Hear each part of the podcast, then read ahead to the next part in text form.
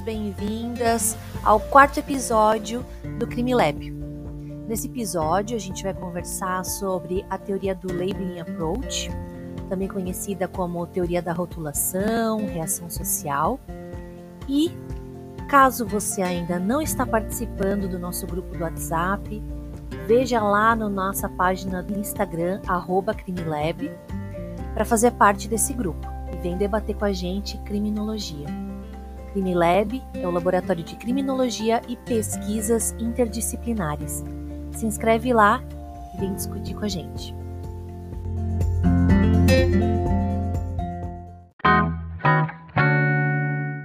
Então, assim, a nossa ideia é a gente vem trabalhando os temas assim bem introdutórios, iniciais da criminologia, as escolas, as perspectivas. Né? Agora a gente está num momento de discutir as teorias de consenso. Né? Nós trabalhamos algumas teorias também já de conflito nas, na, nos nossos encontros passados. E aí a nossa ideia é a gente ir aos poucos finalizando essas perspectivas mais sociológicas e que elas deram uma certa base para a gente poder chegar a uma a um ideal crítico, né? Não um ideal, mas uma perspectiva crítica, né? Que a gente chamaria não seria, na verdade, nenhuma criminologia crítica no, no, singular, seria mais no plural, né? Até porque a gente percebe cada vez mais que uh, muitos estudiosos, criminólogos, criminologistas, não têm um, um, um, padrão de pensamento, assim, né? Diferente de quando a gente estuda, por exemplo, as escolas lá do positivismo etiológico, que era um pensamento, assim, bastante focado, pacífico até, de certa forma. E hoje em dia a gente pode dizer que criminologia crítica é muito mais ampla. Oi, Ana Carolina, bem-vinda. Então, a nossa ideia no dia de hoje né, é trabalhar com essa perspectiva da, da, da teoria do labeling approach, ou também como a gente pode chamar de teoria uh, da rotulação, teoria da, do etiquetamento, ou a teoria da reação social, tem vários nomes, né, gente? A partir de uma perspectiva de interacionismo simbólico, tudo isso a gente vai falar um pouquinho hoje aqui. Então, assim, para começar, a gente já tinha estava meio que combinando aqui antes, até por isso que a gente demorou um pouquinho para abrir a sala.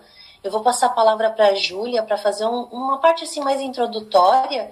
Enquanto isso, a Priscila daqui a pouquinho vai colocar para compartilhar a tela, Pri, ou, ou eu que vou compartilhar?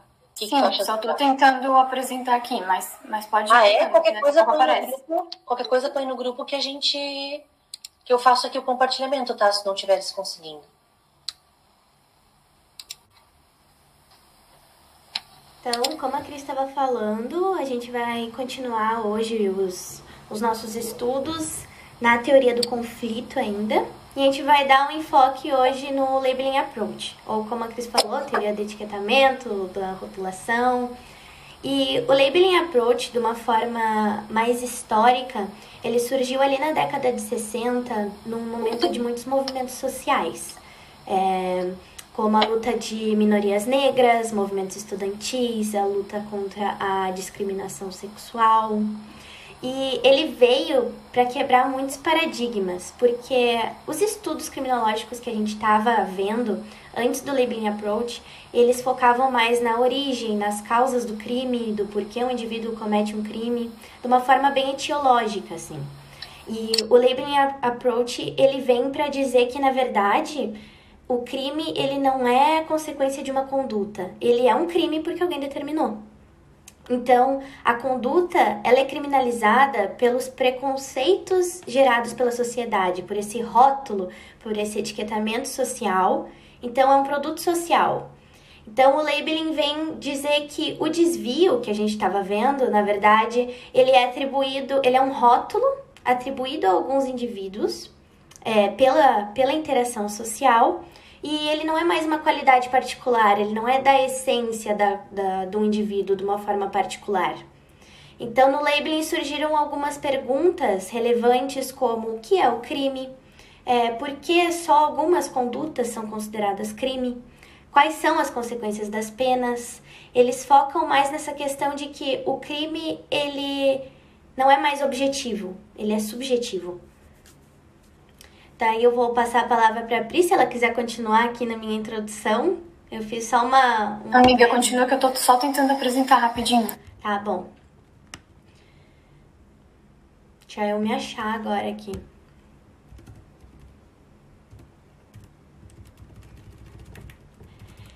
Tá. Então, no labeling, é, o enfoque maior agora não é mais nessa questão etiológica, é mais de uma forma subjetiva e como que esses rótulos gerados pela sociedade por meio da interação social são aplicados só a alguns indivíduos. E até tem aqui que eu anotei, é, eu não sei falar o nome dele, Edwin Lemert, né? Não sei, Cris, me corrija se eu falei errado Isso. o nome dele. Sim, sim. Ele fala muito sobre a questão do desvio primário e do desvio secundário. Uhum. E a gente até levanta aquela questão: todos nós algum dia já cometemos alguma conduta que é considerada crime. Mas no desvio primário, a gente pode pegar o exemplo por, uh, de um indivíduo que estava numa festa e ele experimentou uma droga, experimentou maconha e estava com os amigos. Aqui é, poderia ser considerado uma conduta criminosa, mas quando a gente fala do desvio secundário, é quando esse indivíduo que cometeu essa primeira conduta, provou a droga, ele começa a utilizar por mais tempo, ele começa a, a repetir essa conduta mais vezes e as pessoas começam a, a ver e rotular essa pessoa, por exemplo, como maconheiro, é, uma pessoa desviada. E é nesse momento que essa etiqueta começa a ser concedida a ele e pelo labeling approach, essa pessoa começa a abraçar essa etiqueta que foi concedida a ela e começar a agir de tal forma que condiz com essa conduta criminosa dele. Eu acho legal também colocar, Julia, que tu, tá, tu mencionou o Lemert, né? Mas a gente tem outros dois autores que a gente pode considerar como adeptos dessa perspectiva, e nós já falamos sobre eles várias vezes aqui, que é o Erving Goffman, né, e o Howard Becker. E o Becker faz a, tem aquele livro bem importante, bem interessante dos outsiders, exatamente, né, falando sobre essa questão das condutas desviantes. Então, é, é bacana pensar que toda essa perspectiva começa a acontecer pós Segunda Guerra Mundial. E apesar de desses escritos virem principalmente uh, dos Estados Unidos, mas também um pouco da Europa, né, é, é, é uma questão que, que vai levar a uma mudança de perspectiva. Ah, a Pri agora conseguiu compartilhar, que bom, Pri. Então, é uma mudança de perspectiva que vem exatamente nesse momento, assim, bem. É... De quebra de, de movimentos sociais, de quebra de. de Perfeito, de exatamente. Então, é, é legal, assim, pensar também. Não sei se vocês já ouviram essa expressão, mas essa perspectiva ela faz parte de algo que a gente chama de macrosociológico. Porque como a gente não vai se preocupar com o micro, ou seja, com o indivíduo, que é o que a Júlia estava falando, né, de se preocupar com uma conduta individualizada, ou com a coisa da orelha, né, ou a, a face, como a gente já estava vendo em várias aulas sobre positivismo, essa questão etiológica, então buscando as causas do cometimento do crime, aqui a gente vai ter uma ideia macro, né, então, macro sociológica, pensando da reação social, como que a sociedade reage a determinados comportamentos. Podem adiante, gente, toquem aí. Uhum. Tá, eu vou falar um pouquinho então, pode ser? Claro, fica à vontade, Pri. Eu, eu tinha pensado em, em falar, né, o Checar até é, nomeia como uns fermentos de ruptura que aconteceram para que viesse a teoria do labeling, né? Então, é, lembrando nossa, do nosso último encontro, que a gente falou sobre o estudo daqueles jovens delinquentes, já dá para perceber que está tendo uma movimentação diferente no mundo, não só nos Estados Unidos. E aí entra então uma crise do estado de bem-estar social, porque as pessoas percebem que, na verdade, não é um, um bem-estar social para todos, né? Então, é tá destinado às elites perpetuando então a subordinação daquelas classes que não têm as mesmas condições. E aí, junto a isso, começam a surgir inúmeros movimentos contraculturais, como a Júlia falou. Tem o movimento hippie, é, movimento feminista, e aí eclode tudo nessa guerra do Vietnã, que é um momento crucial, assim, todos esses estudantes, esses jovens se manifestam contra a guerra do, do Vietnã, E aí aparece, então, a, o espaço para debater essas questões religiosas, morais, políticas, sociais, criminológicas que antes não eram, não eram ditas, não eram debatidas. E aí, então, é, um outro ponto que o Shekara cita é o anticientificismo, o antipositivismo, que é um contraponto ao modelo científico inerente ao estado de bem-estar social, que é representado pela sociologia é, estrutural funcionalista. Por fim, é uma quebra do ontológico. O que é isso? É a quebra daquilo que é. As coisas não simplesmente são, existem muito mais, vai muito além daquilo. E é por isso que é, a conclusão do labeling é que o indivíduo não é um criminoso. O crime, na verdade, é aquela figura advém da reação social das pessoas para aquilo. Então, é crime o que dizem que é crime ou aquela pessoa que foi rotulada como criminosa. Pri, até legal, é, quando tu citou ali a guerra do, do Vietnã, teve até um vídeo que tu compartilhou com a gente quando a gente estava é, separando o material do labeling que fala que na época da guerra do Vietnã teve aquele Pentágono Paper, né? Que eles começaram a falar sobre as mentiras do governo estadunidense, sobre a guerra do Vietnã, e daí já estava nessa fase de movimentos sociais e o povo ficou super indignado contra o governo e parece que começou a levantar aquela reação social para o povo se manifestar, né? Isso também, como a guerra do Vietnã, também foi um ponto alto para essa mudança, para essa quebra social aí, né?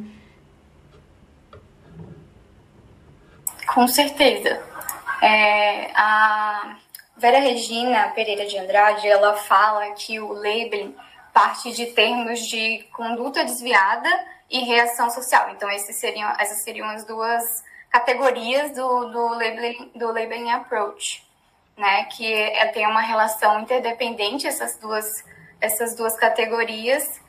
E a tese central é que a criminalidade nada mais é do que uma qualidade ou uma etiqueta, por isso que também se chama teoria do, do etiquetamento, atribuída a sujeitos específicos através de, dos processos formais e informais de definição, que é essa atribuição do caráter criminal, e seletividade desigual, que é a rotulação do autor como um delinquente. Posso só contribuir um pouquinho, Primo? Uhum. Estava pensando aqui, né, que é, esses estudos do Labeling Approach, eles foram um dos não vou dizer os primeiros, porque se a gente pensar nos primeiros estudos a respeito de sistema penitenciário e tudo mais, a gente pode dizer que o próprio Lombroso fez estudo com as pessoas que já estavam no, no sistema penitenciário ou policial, vamos chamar assim, né? Ele ia nas delegacias e tudo mais.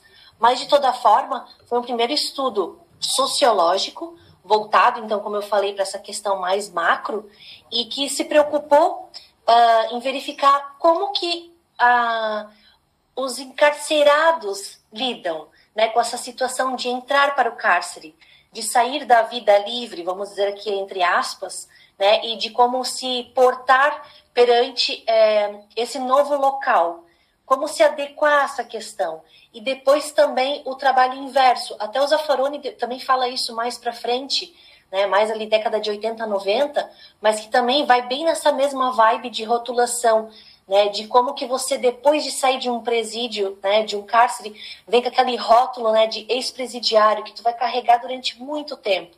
Especialmente se é, na empresa ou no lugar onde você for trabalhar, eventualmente te pedem a ficha corrida, que a gente chama, né? E aí você vai ter lá aquele histórico, ah, foi, foi preso por tal situação, tal situação. Então, como que isso acaba carregando e estigmatizando também essas pessoas? Então, esses são os primeiros estudos, assim, voltados para essas questões. Mas era só uma pinceladinha. Pode continuar, fica à vontade. Queres falar, Ju? Não. Tá, então eu vou falar um pouquinho do Becker. Ele, ele vem primeiro do que o Goffman, assim, eles eram parceiros, mas ele, ele então edita a obra Outsiders e, e ele sustenta que todos os grupos sociais fazem regras. E em algum momento eles vão tentar impor essas regras uns aos outros. E os, as pessoas que são vistas como outsiders, então, são aquelas que não, não, não agem em consonância com aquele modelo vigente. E para ele, existem três níveis de ponto de partida para se conceituar uma pessoa, então, outsider, uma pessoa que é desviante. O primeiro ponto de partida dele é o estatístico, é aquele que varia em excesso do comum.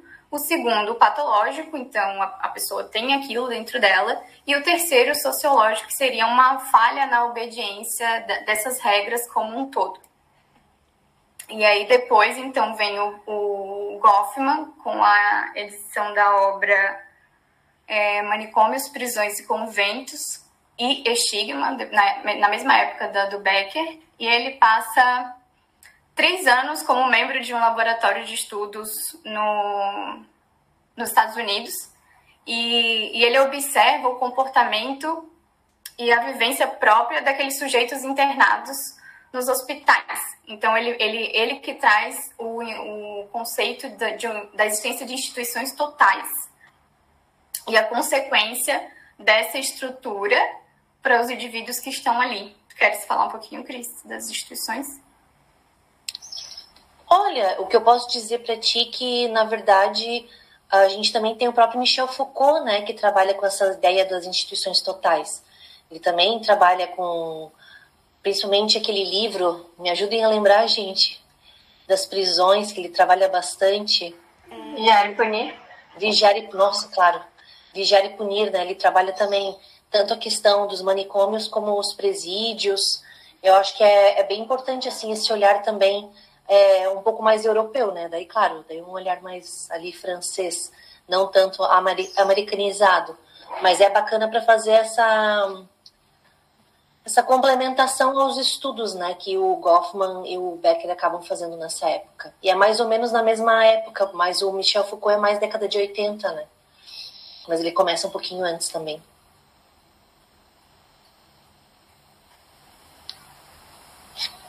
Eu estava falando, mas não estava saindo. Ah, tá. Pro... Tudo bem.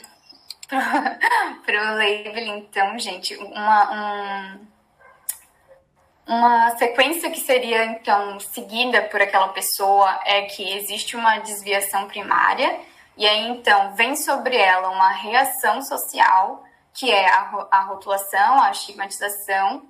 A partir dessa rotulação, o que, que acontece com essa pessoa? Ela fica cada vez mais distante do, do círculo social. E com isso, ela pode se inserir numa subcultura delinquente, que a gente já estudou na, na, no nosso último encontro, e assim surgiria então uma carreira desviante, que é uma desviação é, secundária. Então, dali para frente, o, o indivíduo então mergulharia naquele papel do desviante e assumiria aquilo para a vida dele.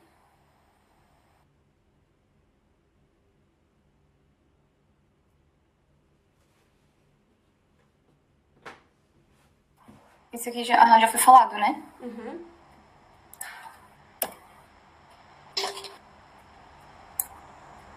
Aqui é um pouquinho também do que eu já tinha falado do Goffman. Para ele, então, o estigma é moldado pelo reforço dessa característica na pessoa e a reação, reação social é quem cria o crime, de modo que não é mais uma qualidade da conduta, mas a conduta que é qualificada como criminosa pelo controle social através dos processos seletivos de discriminação. É até interessante essa questão desse processo seletivo discriminatório, porque quando o labeling approach ele levanta aquela questão é, do que é crime, se nós formos ver, é, todos nós já cometemos algum crime, mas apenas algumas pessoas elas são etiquetadas e elas entram para dentro desse, desse rótulo. E é, é bem interessante que isso também gera até uma, uma cifra oculta, né? Lembra quando a gente falou das cifras ocultas na, na criminologia? É que nós não vemos, na verdade, a realidade, as taxas de criminalidade reais, porque as pessoas que são criminalizadas, que estão dentro dessa etiqueta é, social, que é feita pelo, pela interação social, né? Quando as instituições elas te colocam dentro da, dessa etiqueta e você é considerado uma pessoa, uma, um criminoso, se, for, se a gente for analisar ao pé da letra, todos nós, né, já cometemos alguma conduta criminosa. E imagina, essa cifra oculta cria um abismo gigantesco, né, entre a realidade da criminalidade e o que realmente está sendo considerado crime, porque o crime, como a gente vê no labeling approach, uma, ele é crime porque alguém determinou que é crime.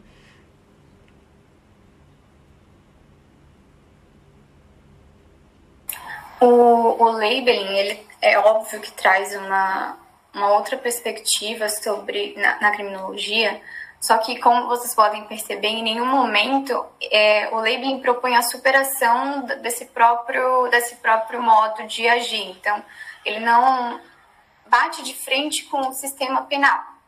Ele não quer é, acabar com o sistema penal, por exemplo.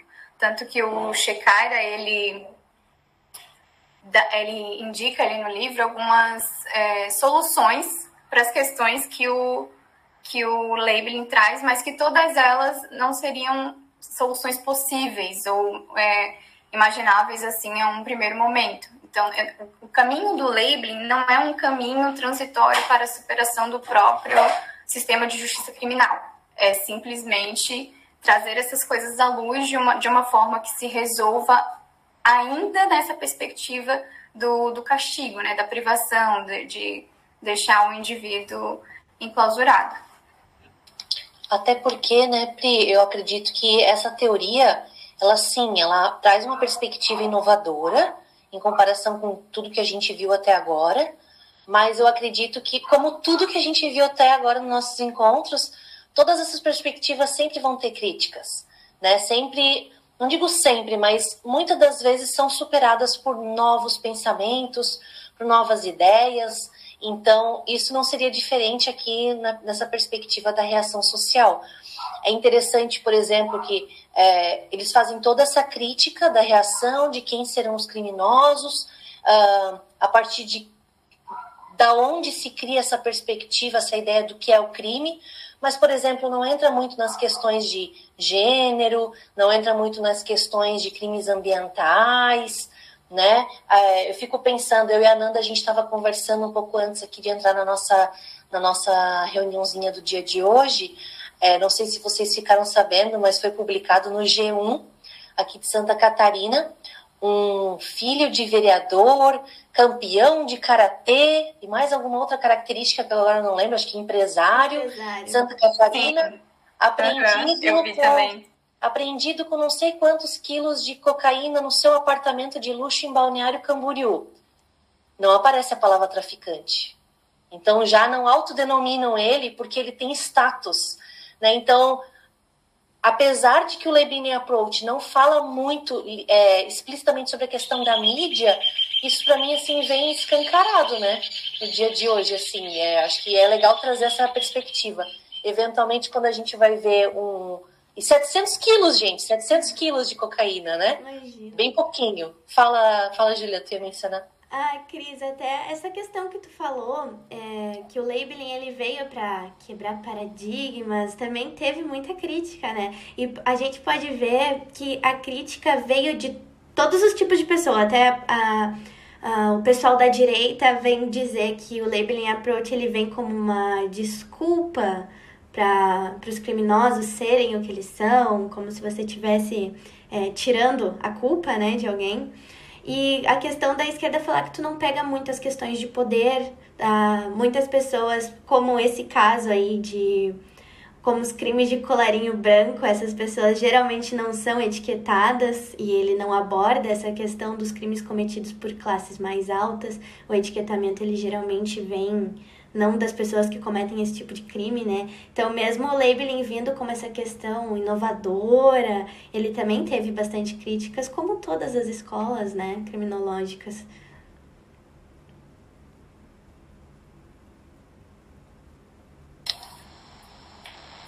Eu acho é que assim, muita gente pergunta, muita gente se questiona por que, que o que foi trazido pelo labeling ainda não pode ser considerado uma criminologia crítica. Então, a minha fala foi mais nesse sentido, de demonstrar que não tem como o labeling ser considerado já na, na, na crítica, porque ele não critica o sistema de justiça criminal, ele traz à tona muitas questões que antes não, não estavam na luz, mas ele não, não propõe uma superação do sistema de justiça criminal que é, é inerente à criminologia crítica.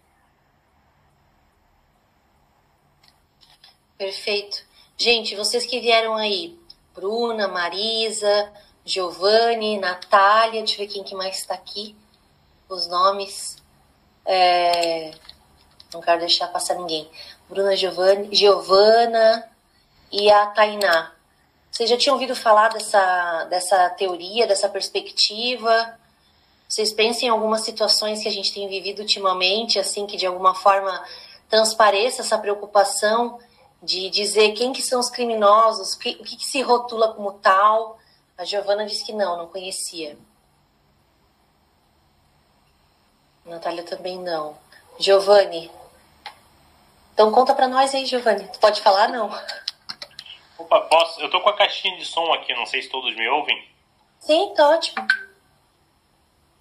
É que eu não tive tempo. É, tempo a gente tem, né? Eu não consegui ler todos os textos, na verdade.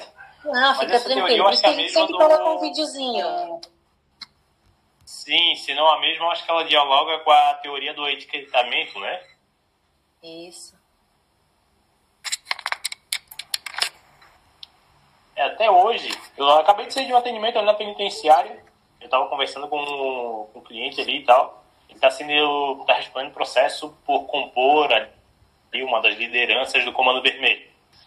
E ele veio falando para mim, ele falou, pô, doutor, mas não tem prova contra mim, não tem nada que diga que eu estava fazendo, eu estava na minha, eu estava quieto, eu não, eu não faço parte do negócio e eles estão sempre atrás de mim com essa que eu faço parte do negócio. Eu ainda trouxe isso para ele, eu falei, cara, é assim, tu tens uma cor de pele. E tu que estás dentro do sistema, tu entende melhor do que eu que a cor da tua pele influencia. É, tu já tens um histórico no crime bastante grande, tu já está preso, sei lá, aproximadamente 17 anos. Então, por mais que eles não tenham provas, vai vir os sete policiais, que são as testemunhas no processo, eles vão falar que te conhecem, vão falar a tua alcunha, vão falar o teu histórico, o juiz vai olhar para ti, o teu perfil vai bater e tu vai ser condenado, infelizmente. E eu falei para ele, cara, e pior que assim, ó, o advogado ele pode vir com a melhor tese do mundo, ele pode chorar na frente do juiz, tu pode chorar na frente do juiz, tu pode falar que tu não tá nessa vida, que tu mudou, que ele vai ouvir os policiais, os policiais vão falar que tu és, o juiz vai olhar para ti, vai ver que teu perfil bate e tu vai ser condenado de novo. Ele, porra, cara, não. Ai, desculpa a expressão. Capaz. Ele falou, porra, não sei mais o que, que eu faço. Eu não sei mais o que, que eu faço para sair dessa perseguição, porque essa perseguição, ela tá. Ela. É a minha vida inteira a mesma coisa. Eu falei, é, cara, é... eu ainda falei pra ele, cara, isso daí no direito, é, pra gente que estuda, isso tem o um nome, é a teoria do etiquetamento. Tu recebesse uma etiqueta aí há um tempo atrás e dificilmente tu vai conseguir se desvencilhar dela. E a verdade, já tinha ouvido falar dela. E o contrário também é é verdadeiro, né, Giovanni? Assim, como eu falei, esse negócio da, da notícia, muito provavelmente não vai aparecer uma notícia retificadora do G1 Santa Catarina dizendo grande traficante de Balneário Camboriú, não. mas que também é filho de vereador, que é lutador de karatê ou sei lá o quê. É. E assim, esse é cara não vai ficar preso né? preventivamente. Né? E ele Como? foi pego o quê? Foi com cocaína, né? cocaína. É, então, e daí, dependendo da pessoa, se ela pega, sei lá, com um quilo e meio de maconha, ele é um grande traficante Sim. que está que tá aterrorizando a sociedade. Ele é pobre, desconhecido, filho, sei lá, de mãe solteira, não teve uma estrutura familiar. E o cara que tem estrutura, tem estudo, tem status na sociedade. É, eu, eu até fiquei pensando eu, eu acabei não pesquisando, mas eu queria ver se ele tinha sido solto em audiência de custódia. Vou dar uma olhada aqui. Eu tive um. Eu arrisco a dizer, sem nem saber da matéria, que ele já está em liberdade. Cara, é surreal. É. Eu tive... Vocês estão me ouvindo? Sim. Eu tive um caso muito parecido também, de um cliente que ele já tinha sido preso por tráfico há muitos anos atrás, acho que em 2014 por aí. E aí ele foi pego de novo. Só que ele não estava nessa situação, ele não estava traficando, ele já tinha é, ele passou pelo sistema, mas não estava mais traficando, estava trabalhando e tal. E aí estava tomando uma cerveja, tinha acabado de chegar do trabalho, ele é pedreiro, estava tomando uma cerveja num, num, bar junto com um amigo que é traficante. E aí a polícia é, pegou esse amigo dele e disse que eles estavam juntos, que, que estavam de campana, que teriam visto os dois juntos o dia inteiro, traficando, se revezando no local, sendo que o chefe, assim, apareceram várias testemunhas, o chefe, os outros amigos dele que estavam nessa mesma obra com ele, é, dizendo que não, que ele estava lá, ele estava com a roupa é, suja de tinta, assim, visivelmente tinha acabado de chegar do trabalho, e mesmo assim, na audiência, ele ficou preso preventivamente até o dia da, da audiência de instrução. Na audiência de instrução não foi concedida a liberdade provisória para ele, o juiz não ia dar sentença lá no momento. O Ministério Público pediu a condenação nas alegações finais e ele foi condenado. De novo, sendo que ele não estava mais traficando. Ele não estava mais tá trabalhando, tem uma esposa, vai ter filho, enfim. Ele não está mais nessa, nessa vida, né? Foi o que ele falou, que eu, ele não escondeu. Inclusive, na audiência, ele falou: Olha, doutor, não vou mentir é, para o senhor. Eu já passei, já trafiquei, já fiquei preso, mas eu não, não faço mais isso. E, e, e, foi uma, uma história que me tocou muito, porque visivelmente ele tinha acabado de chegar do trabalho, sabe? E o chefe dele foi, o chefe testemunhou, falou que eles passaram o dia inteiro fora, tinha acabado de chegar ali, e nem assim foi o suficiente para afastar uma condenação dele. E aí a gente vê essas, essas notícias de hoje que, que saem aí como um homem que estava é, com drogas, né? Não é nem traficante, não é nada.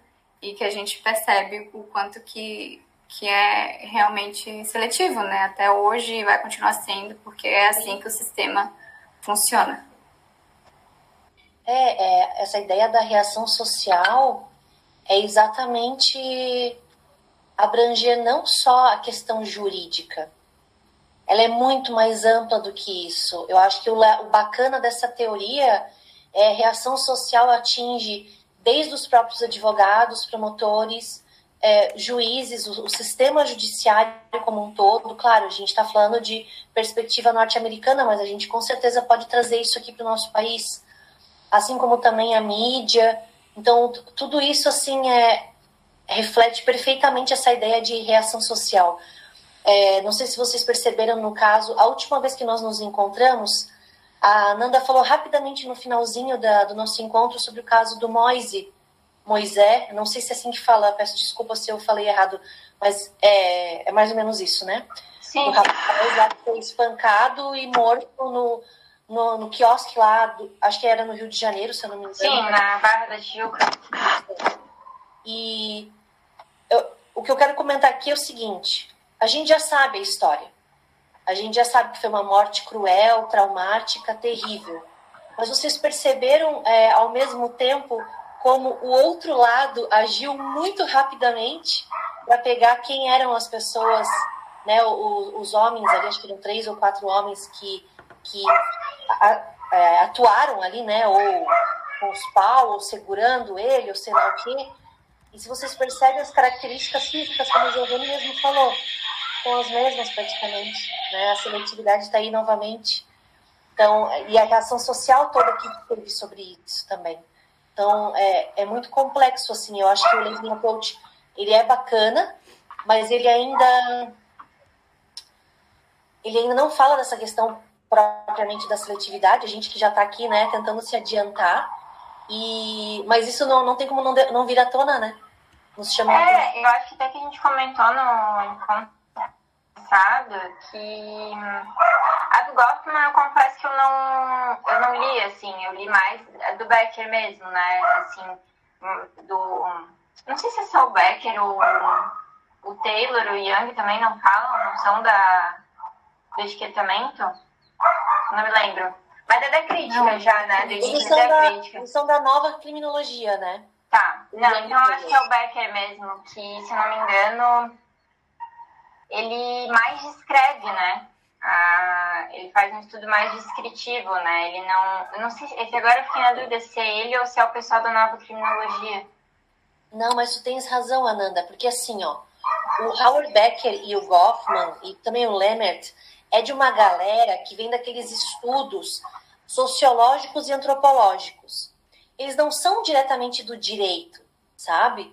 Então, assim, eles trazem as críticas, trazem as discussões, mas é numa perspectiva social e antropológica. Então, por isso que eles descrevem muito, né? Então, por isso que também a gente chama essa teoria de uma perspectiva, não sei se vocês já ouviram falar dessa expressão, mas não custa aqui a gente relembrar do interacionismo simbólico, que quer dizer o quê? Do próprio pesquisador interagir, ainda que simbolicamente, Sim. com os seus estudados, os seus, entre aspas, objetos de pesquisa, né, ou sujeitos de pesquisa.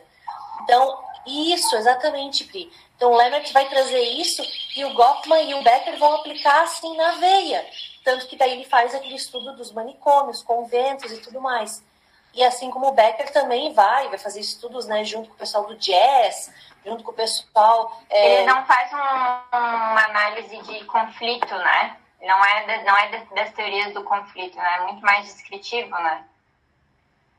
É, e uma coisa que eu ia falar. É, tem essa questão da, da de, de, ser muito mais descritivo, né? Por mais que tenha mudado o, o paradigma para não analisar o perfil do criminoso, eu acho que eles ainda analisam muito querendo entender por que que cometem os crimes, né? Assim, ai, gente, não se tô confundindo as coisas, se é do, dos outros. Mas, enfim, uma coisa que eu queria comentar é essa questão dos... A gente vê muito na, na prática, né? Não adianta, assim, cada, a Pri tava falando de um caso, o Giovanni tava falando do outro, mas eu trabalho numa promotoria de crimes militares. Então, é, geralmente é mais incomum, assim, né? Eu analiso os procedimentos de da conduta, ai, tem um cachorro aqui, da conduta dos policiais. E hoje até me chamou a atenção, não vou citar a cidade e tal, né, para não, enfim, mas me chamou muito a atenção um, um caso, uma situação de um delegado numa cidade aqui em Santa Catarina. Ele fez um, todo um relatório, assim, que eu nunca vi, né? Tanto no pouco que eu atuei em, em área criminal comum, tanto no, no militar. Ele fez um relatório super minucioso, refutando por que ele não ia fazer o flagrante das pessoas que a polícia tinha prendido a polícia tinha prendido eles por disparo de arma, tráfico de drogas, uh, embriaguez ao volante e direção perigosa. Então, assim, o delegado ele não fez, ele não homologou o flagrante, ele fez 18 itens, assim, uma peça com 18 itens, basicamente refutando todas as. Por que, que ele não ia fazer pelo tráfico de drogas, por que, que ele não ia fazer pelo disse que não tinha indícios de, de troca de tiros, de, então, porque os policiais falaram em legítima defesa. Eu fiquei assim, ó, em choque, né? Mudando um pouco o, o padrão das coisas. E até comentei no meu trabalho, como a gente fica. Eu fiquei chocada com uma situação que deveria ser o comum, né? Esse deveria ser o comum, deveria ser os policiais militares apresentarem os conduzidos na delegacia e realmente se analisar se tem indícios daquilo, né? É, mas não é o que acontece na prática, justamente porque os policiais são rotulados como pessoas de fé pública, digamos assim, né? O que, o que eles falou, tá falado. Então, assim, um pouco diferente dos BAL, mas é que me chamou muita atenção esse caso, assim. E, enfim, era isso. Eu tinha mais algum caso que eu também, mas eu acabei esquecendo agora.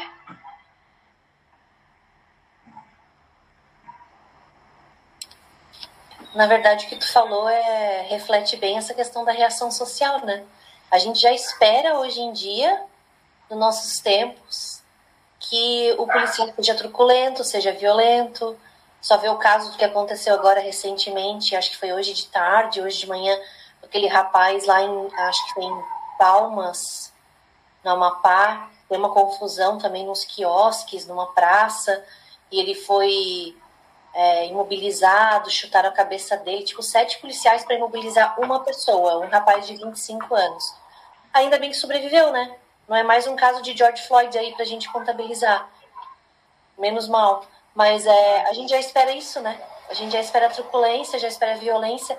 Aí quando a gente fala sobre essas questões, numa sala de aula, numa palestra, em qualquer lugar público que seja, a respeito da violência policial, a gente também tem uma reação social, eh, às vezes, do lado dos policiais ou da corporação, de forma geral, dizendo: Poxa, mas a gente está aqui para proteger vocês.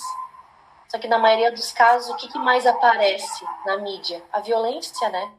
Não as coisas boas. Não o policial que foi e salvou a mulher que estava tendo filho né, no ônibus e ajudou ali a parir, ou ajudou a criança que estava engasgada. Não sei se vocês viram recentemente uma criancinha que engasgou com o leite da mãe e a, e a policial foi lá e conseguiu fazer a manobra que eu não sei o nome, espero aprender logo, né, gente? De repente precise pro meu, para tirar e desengasgar a criança. Tipo, brincadeiras à parte, assim, mas que, que são a realização de uma civilidade, né? De, de, um, de, um, de um cuidado com a população que a gente vê como exceção. Hoje em dia, infelizmente, o que mais aparece, não só na mídia, mas na internet, tudo que a gente vê é a questão da violência brutal, né? Não, é, parece pouco ainda. Essa questão da, da violência policial, que segurança que nos garante o tanto de de histórias que a gente vê, inclusive até eu tenho uma bem, bem chocante. Antigamente eu tenho um tio, isso faz muito tempo, e ele tava lá pela questão, lá pela região mais interior do Paraná, passando ali por Foz do Iguaçu, e ele foi parado por uns policiais no meio da estrada, no meio da madrugada, e os policiais pediram que ele pagar, que ele pagasse para eles, para ele poder ser liberado. Ele tinha que pagar. Ele falou: Eu não tenho esse dinheiro. Os policiais, no momento, algemaram ele, prenderam ele e colocaram. Eles tinham as amostras de cocaína que eles levavam com eles e colocaram dentro do carro dele e disseram que se ele não pagasse, ele ia ser preso e que eles tinham ali o que eles pegaram as provas dentro do carro dele. E ele ficou uma noite num hotel preso com esses policiais. Eles pegaram todos os dados, número de telefone, na época era agenda de telefones ainda, né? E falaram que caso ele não fizesse um cheque para pagar, ele não ele ia assumir. E ele teve que pagar e só assim ele foi liberado. Depois foi um rolo assim que descobriram uma milícia enorme lá na região de Foz do Iguaçu. Eu lembro que na época deu um rolo gigantesco, juízes, promotores, delegados, uma galera envolvida, sabe? E daí como os policiais, eles têm essa fé pública, igual a Nanda falou, que segurança a gente tem também quando isso acontece, né? que confiança a gente tem. Porque os caras é, é, têm de sobra. E, e assim, é, é bem relevante, porque, eu, se eu não me engano, alguns anos atrás, eu lembro de um professor nosso na faculdade, o Rubem, ele dizia esse número já deve ter aumentado. Não sei se é 30%, mas era um número alto, bem considerável, e que já deve ter aumentado. Mas das pessoas que estavam presas, né, especialmente em tráfico de drogas, eram basicamente apenas pela confirmação uh, do testemunho policial. Assim, uh, juntando ali a quantidade de drogas apreendida e o lugar onde a pessoa morava e mais o relato do, do policial, né? Então, é, Cara, eu já passei é muito por relevante essa situação assim. Já passei por situações muito explícitas, assim, dos policiais se enrolando na audiência, sabe? Eles não, não, não sabiam exatamente nada, não, não lembravam, não sabiam precisar, mas tinham certeza que era aquela pessoa, porque já conhecia, já era conhecido na área, sobre o fato não sabiam quais eram as circunstâncias, onde estava, como foi, não sabia. E um falava uma coisa, outro falava outra, mas mesmo assim é, for, foram condenados. E do que eu sei, do que eu escuto, assim, é que, claro que, em geral, às vezes vem uma juventude, juízes, promotores que vão passando em concurso né, mais recentemente, às vezes a tendência que se espera é que eles tenham às vezes uma visão um pouco mais crítica sobre algumas coisas, não cada um da sua maneira, né? Mas o que eu escuto é que não, que nem os que entram, mas especialmente os que vão para o interior e tudo mais, eles têm muito forte essa questão da palavra do policial também. E cara, para mim que trabalho do outro lado, eu confesso que assim, eu, tô quase um ano na promotoria e eu acho até que eu lido bem sabe? Pro tamanho da minha revolta em geral com essas questões circunstanciais, eu acho até que eu lido bem. Hoje eu sinto que foi um dia difícil, por exemplo. Parece que tem dias e dias, assim, mais difíceis. Mas tem muito forte essa questão de, de acreditar muito na palavra policial. É muito doido porque tu vê que é, não é o policial, não é o cabo, não é o soldado ou o sargento, que são os praças, né? Que são os que ganham, assim, muito pouco. Se, se vocês tiverem interesse, é só entrar no portal do Transparência que vocês vão ver o salário de um soldado, de um cabo, e é ridículo. Assim, eles ganham muito mal para realmente fazer um trabalho de ostensivo, trabalho de estar na rua, um trabalho de realmente estar lidando, às vezes, com pessoas que estão armadas, pessoas que estão embriagadas. Isso de mesmo. Exatamente. Mas é que é uma questão institucional, é uma, que, uma questão de militarização mesmo, de ideias, de corporação. Quem é oficial ganha muito dinheiro não está na rua, né? É, e, e, é, tu vê, assim, eles entram na corporação e o negócio muda, sabe? Eu, eu sempre digo, eu não sei se eu, eu, por mais crítica que eu possa ser, se eu entro num lugar assim, tem até um documentário que fala sobre isso, né? É, eles botam, acho que foi um estudo que foi feito em Stanford, de, de policiais que com o tempo vão ficando isolados com o pessoal e começam a bater neles. É, enfim, o quanto certos incentivos vão fazendo com que as pessoas fiquem violentas, né? E pratiquem violência com outras pessoas. Não, não eram policiais, Ananda. Era, Agentes, né? Foi um, foi um experimento que foi feito entre os próprios pacientes, dividem eles em, vamos dizer assim, sei lá, azul e amarelo. E aí tá. os azuis que vestem essa roupa de azul começam a se tornar tá. como se fossem policiais. E aí, como incentivo do tipo para cumprir as ordens e tudo mais, começam e se liberam o uso até mesmo de violência. Então, Eles tinham uma função, né? Tinham uns que eram divididos de serem os que cuidam e os outros eram os presos, né? Exatamente. É. O experimento assim que a própria é, que, que a própria aquela sociedade ali que se cria, aquela comunidade que se cria dentro daquela instituição, acaba corrompendo o próprio, né? Apesar de eles serem colegas, né? Não existia essa hierarquia, mas por ter se criado a hierarquia nesse momento e esse poder, então acaba é, corrompendo aquela pessoa. Eu não sei se foi é. antes ou depois desse estudo, desse experimento de Stanford que eles fizeram. Teve aquele outro dos choques que colocavam uma pessoa para aplicar o choque na outra. Eu não sei se vocês já viram. O mais antigo esse. É mais esse é antigo, é né? Segunda Guerra. Uhum. E na É, verdade. experimento de Milmort, não é? Não é assim que fala? Experimento de Eu mil, acho que é. mil alguma coisa. E daí cada vez os choques foram ficando mais altos, maiores, com mais violência, né? E na verdade não era. Quando vinham os gritos da sala, não era realmente uma pessoa que estava recebendo os choques e quem aplicava ia aumentando cada vez mais. Quando tu começa Mil a colocar Eu botei ali na- no chat. pessoa, né? A única pessoa que se rebela a essa aplicação do, dos choques era um homem, não sei se vocês chegaram a ver, tem até um filme esse experimento do, do Milgram, é bem bacana. É, é um homem de origem judia, judaica, enfim. E aí ele disse, não, eu não vou aplicar. Se a pessoa está sofrendo, eu não, eu não vou aplicar, eu não concordo com o teste. Não, mas você assinou, tal, tal, tal. Não importa, eu não vou, não vou aplicar. E aí é bem, bem bacana, assim, bem, bem interessante. Faz a gente pensar, né? Faz a gente pensar. Bem legal. Mas então, gente, se vocês querem contribuir com mais alguma coisa, o pessoal ficou com alguma dúvida a respeito do, enfim, do que a gente foi falando no dia de hoje. A gente separou essa, essa teoria assim para falar só no dia de hoje mesmo, né? Diferente de outros que a gente falava às vezes de duas, porque a gente acreditava mesmo que, que, que poderia gerar mais assim esses essas digress- digressões assim mais atuais, né? Apesar de ser uma teoria que foi ali escrita na década de 60, 70. Mas enfim, a gente deixa aberto se vocês quiserem comentar mais alguma coisa. Eu e a Nanda a gente colocou lá o link já no, no chatzinho, quem quiser, né, para preencher, fica super à vontade pra gente encaminhar depois o formulário, tá?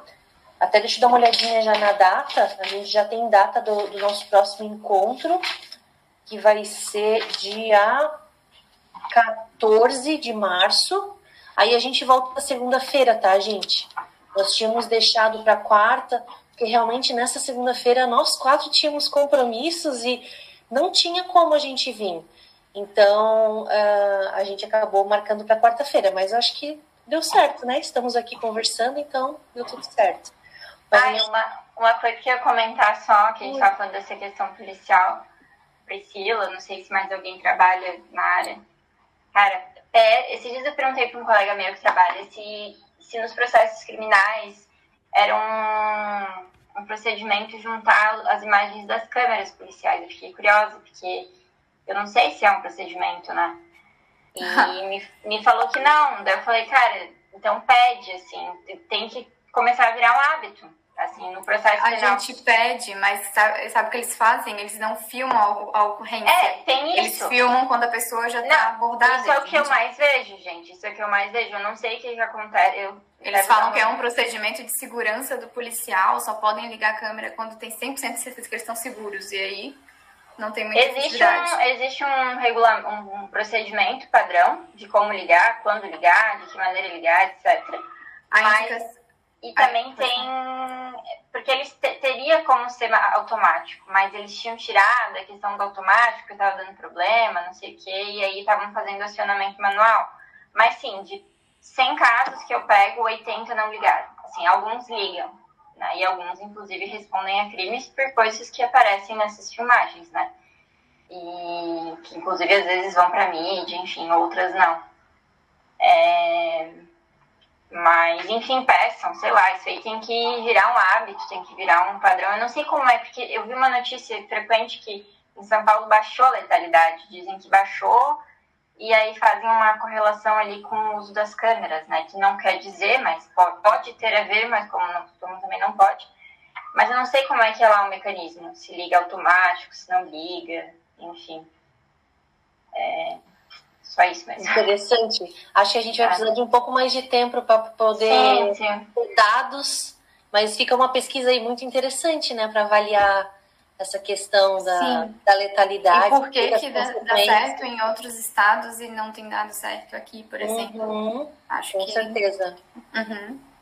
É, não ligam, não ligam, sempre a mesma desculpa, não deu tempo, adrenalina, ligou depois. Enfim. Uhum. De tudo. É. Mas é isso aí, gente. Então acredito que seja isso. A gente se encontra no o nosso próximo encontro, 14 de março, aí no né, 10 para 6, mesmo horáriozinho. A gente agradece muito a presença de vocês aqui.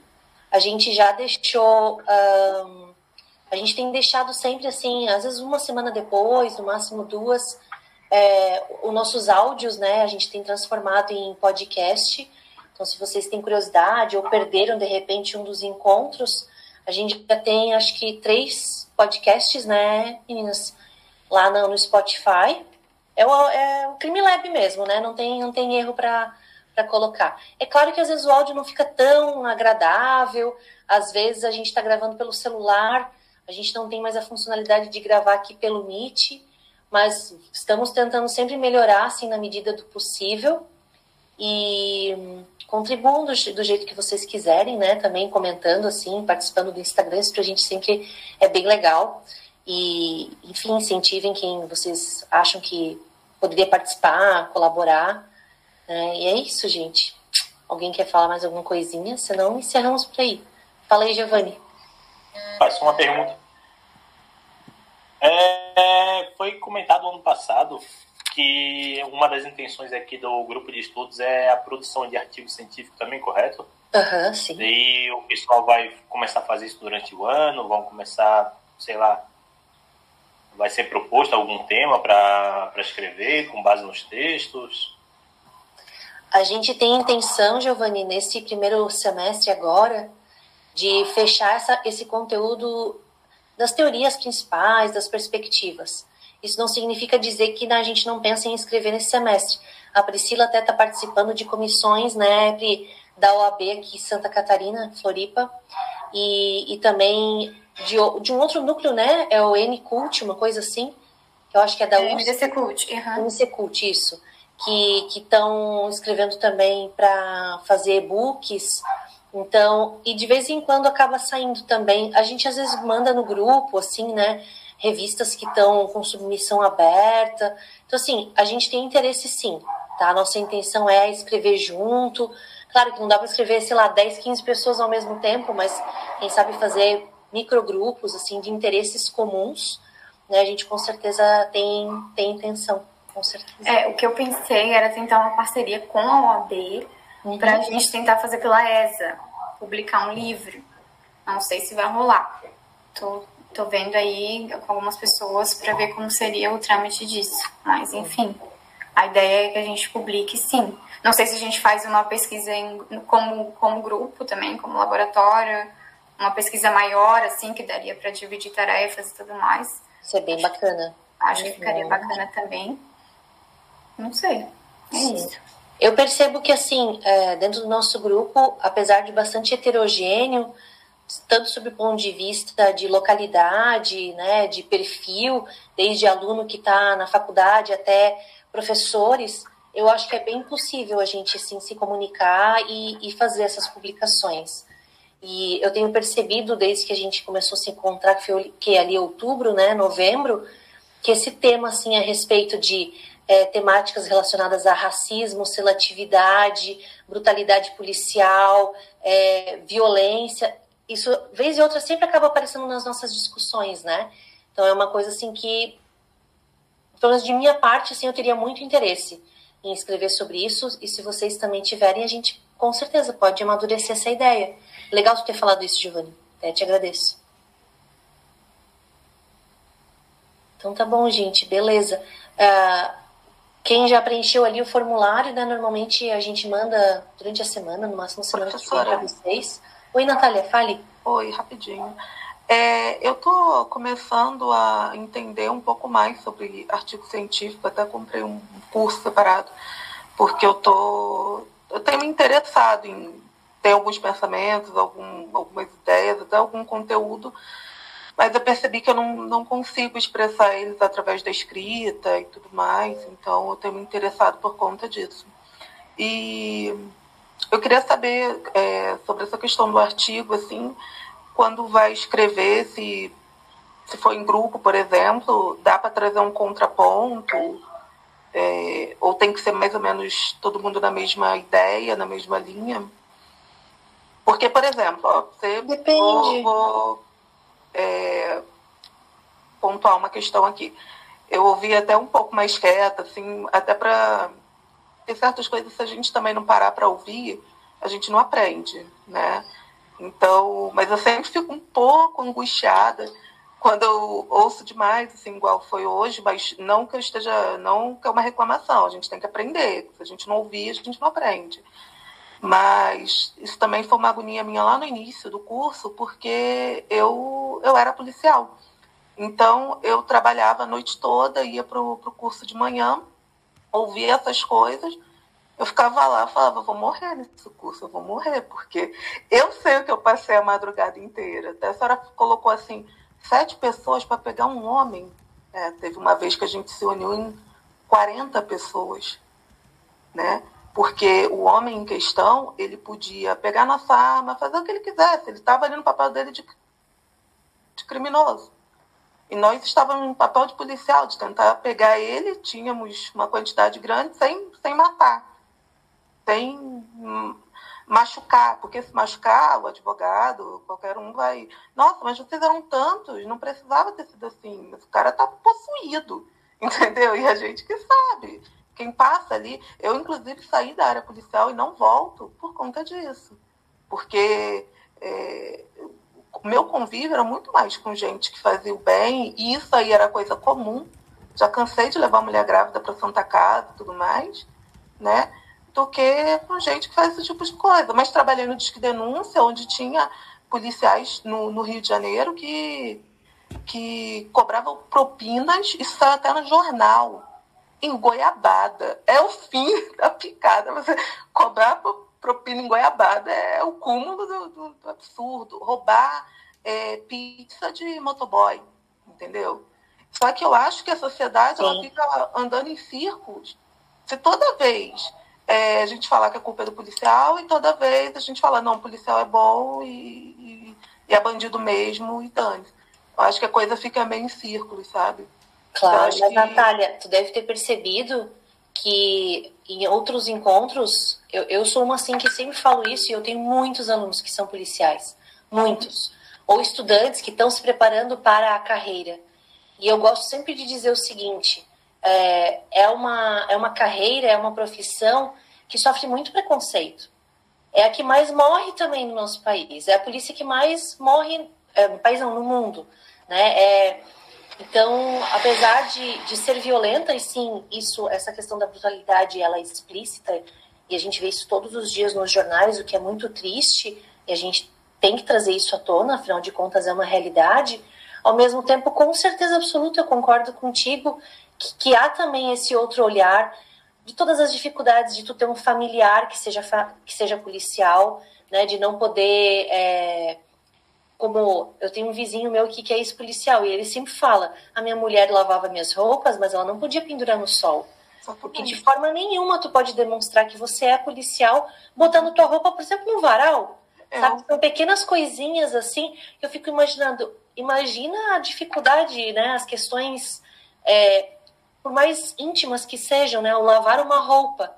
Mas quero que tu, quando você coloca de, ah, de repente a gente tem opiniões diferentes, não vejo problema nenhum nisso, sabe, Natália? Aqui a gente está aberto para escutar, para ter debate, né? É, mas a gente não pode fechar os olhos que, infelizmente, a gente tem uma polícia no Brasil muito brutal ainda, muito violenta. Não, não, professora, né? com certeza. Até fiz essa colocação da propina de goiabada, ou do cara que é motoboy. Pois é, exato. roubar a pizza. É, assim, é o, é o cúmulo do absurdo. Eu acho que para quem é Mas... é um policial, vamos, vamos rotular assim, uhum. o bem, né? Ver esse tipo de coisa deve dar uma vergonha, assim, é, né? Tipo, é. eu não acredito que eu faço parte disso. Assim como quem, quem é advogado, como eu sou, a Priscila, uhum. a Nanda também conseguiu tirar agora a carteirinha e outros aqui. Uhum. Quando a gente vê ah, ah, o advogado que ficou com o dinheiro do cliente, não sei o que, daí tu já fica assim, meu é. Deus. É, eu, acho, eu acho que não dá pra, não dá pra levar pro individual, né? Assim, não, principalmente não. se tratando da polícia, porque assim, é o braço do Estado, né? É, é uma responsabilidade muito mais estatal do que individual, até acima da, do problema da corporação, é, é a, a, visão que o Estado tem e a visão que o Estado dá para a polícia militar, né? O, não, não, então, é isso que é... você acabou de falar é uma coisa que eu sempre digo. Isso daí, o policial quando ele erra, assim, atos criminosos, para mim é muito pior, porque ele está representando o Estado ali. Mas eu só acho que é, é, a discussão, às vezes, ela tem que parar de, de ser nesse sentido que eu coloquei antes. Ah, de um lado a polícia é ruim, o policial já se revolta. Não, tá cheio de bandido, Sim. porque senão a, a, conta não fecha. E aí só Sim. em um minuto, porque eu não falei, agora no final eu quis falar isso, eu falo em um minuto. Uma vez me aconteceu uma situação, eu era policial em São Paulo e estava no Rio, eu sou do Rio, e eu tinha tirado carteira de habilitação há pouco tempo. E quando eu fui passar ali na Avenida Brasil, todo mundo deve ter ouvido falar, eu fui numa entrada, os carros começaram a voltar. Eu estava com a minha mãe, falei, ferrou, é falsa blitz, alguma coisa. Eu falei, eu não tenho essa habilidade para voltar aqui na contramão, eu vou ter que seguir. E quando eu fui ver uma blitz comum de policiais, normal. E eu falei, por que, que o povo estava voltando? Porque as pessoas andam um monte de coisa errada habilitação vencida e coisa e tal. E aí voltam com toda aquela ato criminoso, né, aquela atitude criminosa ali que a Júlia começou a falar no começo, né, porque é o, o, o cidadão que está fazendo isso está super errado, colocando tudo em risco ali, porque não quer passar pela blitz porque está errado. Então você vê que é uma coisa assim que, que eu acho que tem que se discutir também a sociedade, né, que eu acho que a polícia também é um reflexo da sociedade e, e, e o assunto é bem complexo para ficar só, no, é, de repente, não foi o caso da palestra, tá, gente, por favor, mas ficar só naquela coisa de um mocinho e bandido, porque eu acho que esses assuntos eles, eles são bem complexos mesmo. Por isso que eu tenho participado com tanto gosto aqui. E eu acho que quanto mais informação a gente vai pegando, vejo sempre ali as palestras da Escola da Magistratura, para a gente ir construindo também, né? E tentar, e estou tentando agora também ter ideias e, e tentar co colocar aí através de, de artigos para expressar também um, um, contraponto, mas nesse sentido de construção e não de, de agressão e de coisas que não levem a lugar nenhum. Com certeza, mas a nossa ideia é essa mesmo. Obrigada. Imagina. Acho que a gente está aí para conversar, para debater e, na verdade, perspectivas dicotômicas, é, acho que a gente tem que tentar rechaçar, né? Não estou tentando buscar uma terceira via, mas eu acho que é possível sempre a gente ser crítico às coisas. Né? Claro que a gente pode ter nossos posicionamentos, nossos pensamentos, mas como você bem falou, né, Natália? A gente está sempre aprendendo, ouvindo, estar aberto ao debate. Acho que isso é muito legal. Muito bom. Mas então é isso, gente. Obrigada, Natália. Obrigada aí. Eu que agradeço. Vários. Obrigada. Já estamos chegando às sete horas, né, gente? É, vou pra aula agora. É, gente, até nos próximos dias eu, a gente manda o, o certificado também. É isso aí. Bom, tchau, pessoal. Obrigada, gente. Obrigada tá, tchau. Tchau, tchau, tchau, tchau, gente. Obrigada. tchau. tchau. tchau.